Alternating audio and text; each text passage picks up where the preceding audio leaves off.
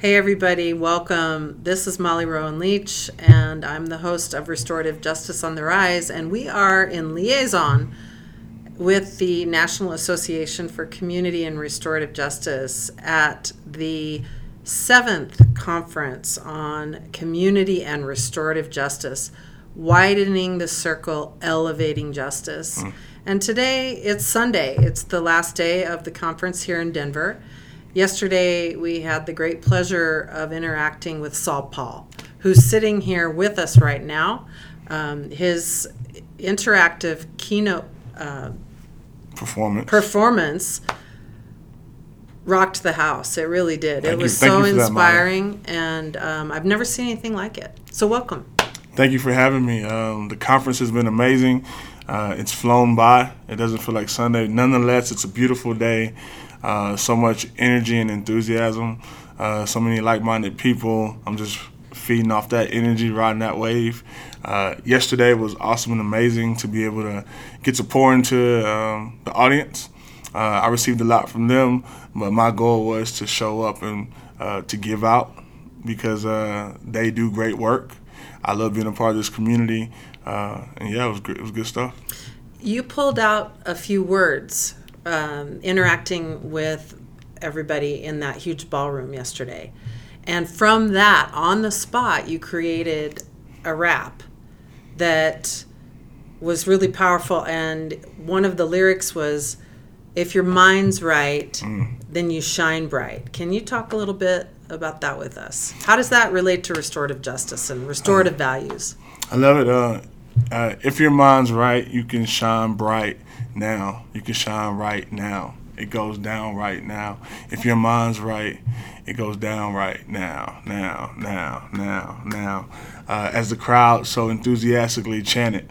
Um, let me break down the entire performance and how it's uh, restorative. I really love the theme this year uh, about widening the circle uh, and being even more inclusive and bringing those from the outside in uh, but not just bringing them into what we do, but widening what we do. And so when I created the song, it was uh, based on that premise, right? Because uh, I don't really like to say I created the song. I say we created the song because I, I, crowdsourced the song, and it was based off of the 1,500 plus attendees' input. So when they gave me words like courage, power, love, um, those are some that stood out, as well as uh, supercalifragilisticexpialidocious, uh, and some other awesome words. It was really them putting the, uh, giving their input and having their voice be heard. And uh, I often say I believe music is about community, community is about unity, and unity is about you and me. And so everywhere I go, it's like creating a circle. And these spaces that I create are all equitable yeah, I'm on the stage. Yeah, the burden, the responsibility is on me to create a song. I, I like to create that responsibility. Like my responsibility is to create a song that is uh, uh, fun, uh, energizing, engaging.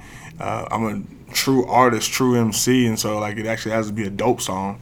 This isn't some gimmick or something. It's like no, this is a song. I like the the the, the, the pressure even of like no, like regardless of the words that I get, I have to make a song that I'm proud to to share and display mm. uh, beyond that moment. Mm-hmm. And so, uh, as an artist, that's what I'm bringing to it. But as a facilitator on the stage, it's really just making space for others to be able to put their input in, and for us to create a song. And so, even when I created the song, then you know the chant was everybody participating, saying, "If your mind's right, you can shine right now." You could be tight right now. You could be bright right now. If your mind's right, it goes down right now, now, now, now. And even if you think about those words of that everybody's communicating, um, I believe that. Uh, like, today is the first day of forever. Now is really all that you have. And if you're in a bad place, if you're not where you want to be, if your mind's right, you can change it right now not tomorrow, not next. No matter week. where you are, no matter right? where you are, like no matter right what now. your circumstances externally, right? Exactly, and so you know, because I live that, I won't go into that right now. Uh, uh, but my, my, my, you know, my, my story is my mom died when I was three. My dad left before I was ever born. Today's Father's Day. I've never celebrated a Father's Day uh, in my life. Uh, I've never celebrated a father uh, on Father's Day in my life because I've never had one, right? So my dad abandons me, my mom leaves me, I'm in foster care. Uh, I grew up in the ghetto. I'm a African American male who grew up poor in poverty, who got arrested when he was 17 uh, and, and, dealt with the, the, the penal system. Um, by the time I was 20, so I got probation when I got arrested when I was 17. By the time I'm 20, I'm convicted of four felonies and sent to Texas State Penitentiary. Nonetheless, I was able to get my mind right. Mm.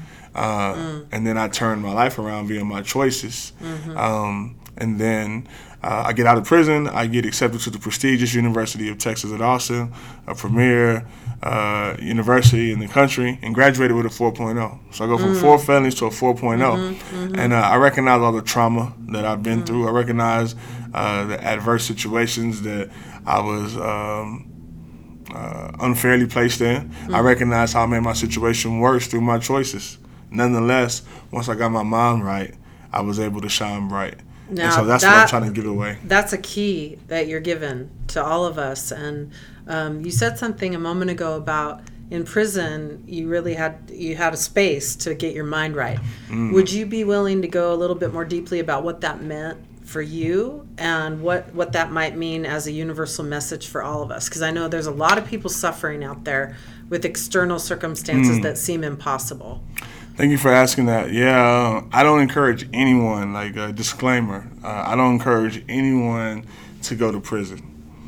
Nonetheless, for me, prison was the best thing that ever happened to me. Mm-hmm. Uh, I was living fast, I was living reckless, I was living irresponsibly, uh, I was living on auto, and didn't realize that my culture around me, my circumstances, my situation uh, were negative. And so being on auto, that's not a good thing. And so as I'm sitting in prison, for me, it was a time for me to be able to slow down. And it wasn't like conscious, like, oh, here's here's a great vacation for me. It's just being able. Hindsight is 2020. Mm-hmm. As I look back, I realized, like, wow, like that sat me down, or I, I, had to sit down. Life sat me down. I had to, as I sat. Life sat you down. I love that. Life sat yeah. me down, as a, and as I sat there, I was able to assess yeah. and really get some me time and be able to go inward. We often don't realize when we're out and about, when we're doing our day to day, whatever that is, whether it's our job, whether it's our family, whether it's just being in our community, whether it's just uh, being um, poured into by the incessant news cycle, all the like media, uh, like so much, so much media, so much imagery, so much data, so much information, and we don't realize that uh, we're taking in so much and we're not really getting to know us. Mm. And as I sat it was a, it was a reflective time for me, mm. and I was realizing I was I was I had to deal with my part in my situation. Like what part did I play? I like the joke. I wasn't in prison because my mom died, my dad left because because uh, I grew up in the ghetto. None of my circumstances. It wasn't the system, and I spent a good portion of my time, energy, and efforts uh, disrupting the system, dismantling the system, infiltrating the system because there is there are systemic issues. But I was not in prison because of the system and it wasn't the man. Uh, it wasn't some mythological person that it wasn't historical trauma from from you know my, my people being enslaved for, for so long. That was my choices, my choice. You can't change what you don't own. Mm-hmm. I mean, and, mm-hmm. and, I like to speak to it because I, I am certified. I'm I'm uh, I'm certified to speak on it. I've been through with all the trauma. Mm-hmm. I've I could play victim if I wanted to. Mm-hmm. Uh, but I recognized, like when nobody told me, people even want me to play the victim. Uh, I ended up being where I wanted to mm-hmm. be, being an artist, an activist, and an entrepreneur, and having a, a global platform to be able to entertain, inspire, and empower others. Uh, I probably could have got there faster. I, I, say people, some would believe I could get there. I could have gotten there faster if I would have played the role of the victim. Mm. If I mm. would have been the poster boy for trauma. If I would have just been like, no, but I am the little black boy from the ghetto, and racism is real, and, and, and it sucks, and it's not fair, but I didn't play that part, and mm-hmm. so I didn't get some support along the way, people, because that didn't fit the narrative. Well, something's universal about what you're doing because you've been in front of tens of hundred and maybe hundreds of thousands of people at this point. Definitely. You, have played millions even like literally. Right. I, I count because so I care more about that than the YouTube views. So I just want to share with our listeners that Saul Paul uh, is doing some incredible work internationally. Um, you do music festivals. You do Mm-hmm. um, seminars, right? Can you can you talk a little bit about? And you're also an author. I'm an author. Right? Yeah. Um, to connect it to the last thing you said is like when I was in prison, I discovered myself. I did not know. I never read a book. When I was 20 years old, I never complete like read a book. Uh, I graduated high school. and I was I did well academically, but I never taken time to read a book. When I'm in prison, I learned that I love to read. Not only do I love to read, I love to write. So um, now I've written a few books, but uh, I discovered myself. I discovered I was a storyteller. Uh, after I got out of prison, went to college, graduated. My degree was in radio, television, film in the School of Communications. That's when I discovered uh, that I was a storyteller. That's when I polished my craft.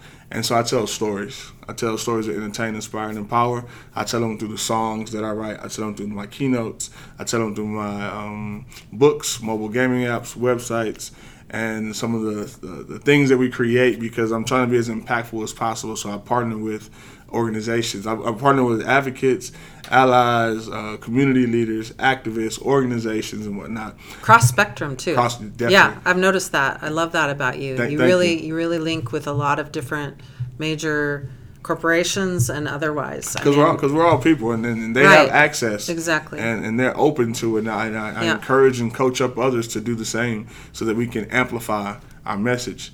And so, um, yeah, I like to boil it down to I do keynotes, I do professional development, I do live concerts, and I do festivals. Thank you so much. I want to conclude our brief side session today with, um, first of all, this thread of music and art. Uh, and, you know, obviously you're incredibly talented in this area, amazingly so. How can our youth continue to be lit up and shine bright you know, as we face some of the, the major pressures and things that are going on. I, I loved how you said for you, you know, it wasn't the man or the system or whatever. Um, to bring it back for our youth to to connect with their creativity, whether it's music or No, not. I, I totally get it. I'm, yeah, I'm, I'm an Can you artist. speak to That's that? what I am. I can. Um, please. entrepreneurship and ownership. Mm-hmm. Otherwise, when you create the art, you start to realize that the platforms and the distribution channels for it, uh, one could say limited. If nothing else, they're dictated by others, Mm-hmm. and that's what starts to influence uh, a, a young person's art. When you start to think, I need to create for this platform because there's a that gatekeeper. But like you, I know that you're a pod. You do many things. One thing is you're a podcaster. You have over 150 podcasts, but you get to create and dictate what those podcasts are. You pick your partners and you say what you want to say, do what you want to do when you want to do it. Youth are inspired by that, right? I, I love it. I was talking to some kids that were adjudicated, big word for they were, you know, teenagers and already on probation. And I was like, I mean, you're hard headed like me. Like I was hard headed. I did what I wanted to do when I wanted to do it, so I went to prison. As an entrepreneur, I still get to do the same thing. Uh, and it's a, entrepreneurship is a hard word to spell, but it's an easy thing to do. Uh, you don't have to make a billion dollars or a million dollars. It's just ownership of your creativity. So I love to empower young people to recognize that that art inside of them is important and valuable, and they have a voice, and uh, to recognize that they can have ownership uh, via the platform of entrepreneurship uh, to be able to get out and create what they want how they want to say what they want because what they have to say is important. And I and, and I'm ex- excited because I do uh, success coaching and entrepreneurship coaching to empower them to do that. So Saul Paul, y'all. This this has been so great, and I'd like to say a few more words about how to reach S- Saul Paul. Um, www.saulpaul.com.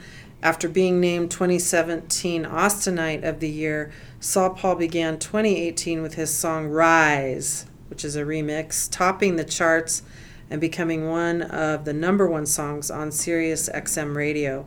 Invite Saul Paul to your event and find out why he has performed at two TEDx Talks, Google HQ, and the last five Super Bowls, just to name a few. and now I get to say the 2019 NACRJ conference. There you go. Uh, amongst my people and my peers. Thank you so much for joining us today. Thank you.